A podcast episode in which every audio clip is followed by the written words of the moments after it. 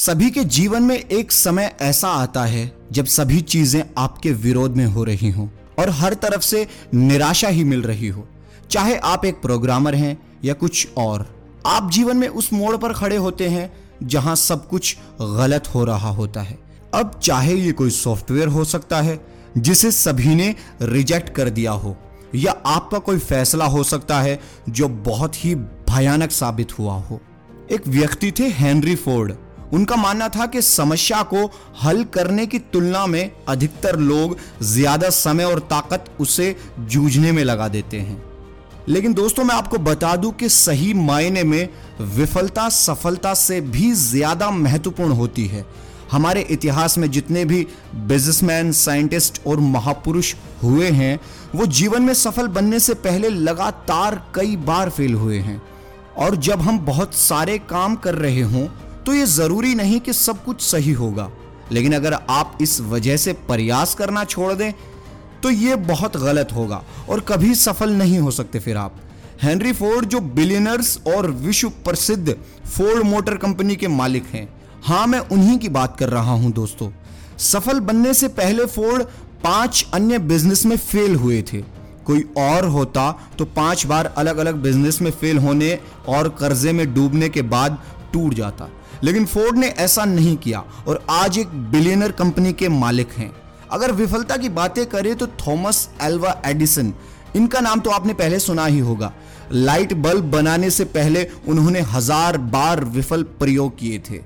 Albert Einstein, जो चार साल की उम्र तक कुछ बोल नहीं पाते थे और सात साल की उम्र तक निरक्षक थे, लोग उसको दिमागी रूप से कमज़ोर मानते थे। लेकिन अपनी थ्योरी और सिद्धांतों के बल पर वो दुनिया के सबसे बड़े साइंटिस्ट में से एक बने।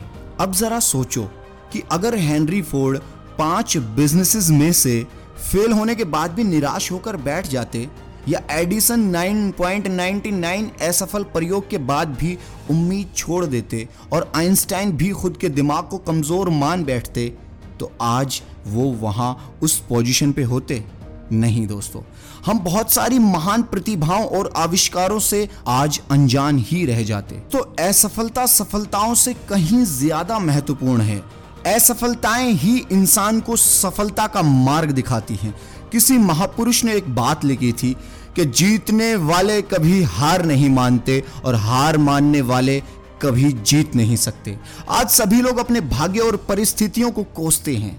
अब जरा सोचिए, अगर एडिसन भी खुद को अनलकी समझकर प्रयास करना छोड़ देते तो दुनिया को एक बहुत बड़े आविष्कार से वंचित रहना पड़ता। आइंस्टाइन भी अपने भाग्य और परिस्थितियों को कोस सकते थे, लेकिन उसने ऐसा नहीं किया।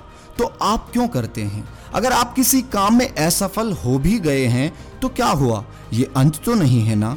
फिर से कोशिश कीजिए, क्योंकि कोशिश करने वालों की कभी हार नहीं होती। दोस्तों, ये किसी शायर ने भी लिखा है कि कोशिश करने वालों की कभी हार नहीं होती और वैसे तैर कर खुद ही नौका पार नहीं होती। तो दोस्तों, आपको अपनी ज़िंदगी की नौका पार करवाने के लिए कुछ तो करना ही पड़ेगा। पानी में, यानी ज़िंदगी में हाथ पैर मारने तो पड़ेंगे ही।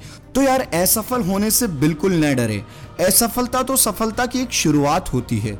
इससे घबराना नहीं चाहिए, बल्कि पूरे जोश के साथ फिर से प्रयास करना चाहिए। और मैं यकीन से कहता हूँ, अगर आप असफलताओं से नहीं हारेंगे तो एक दिन असफलता ज़रूर आपसे हार जाएगी और आप यकीनन सफल होंगे। तो दोस्तों, मत छोड़िए, एक विश्वास के साथ, एक दृढ़ संकल्प के साथ कोई भी एक काम में लग जाइए और यकीनन आपको उस पर विजय पानी ही है, किसी भी हालत में। दोस्तों, एक ही मकसद बनाइए। अगर आपके मकसद दो तीन होंगे, आपके पास ऑप्शंस होंगे तो दोस्तों, आपका ध्यान और आपकी एनर्जी बंट जाएगी। तो दोस्तों, आपकी अपनी एनर्जी को बांटिए मत। आप किसी अपनी एक एनर्जी में लगाइए। और मैं यकीन से कहता हूँ, अगर आप अपने दिल से, शिद्दत से किसी चीज़ को चाहेंगे तो यकीनन वो आपकी होगी। पूरी कायनात उसको आपका बनाने में लग जाएगी। तो दोस्तों, आज से ही अपना एक मकसद तय कीजिए और असफल होने से बिल्कुल मत डरिए।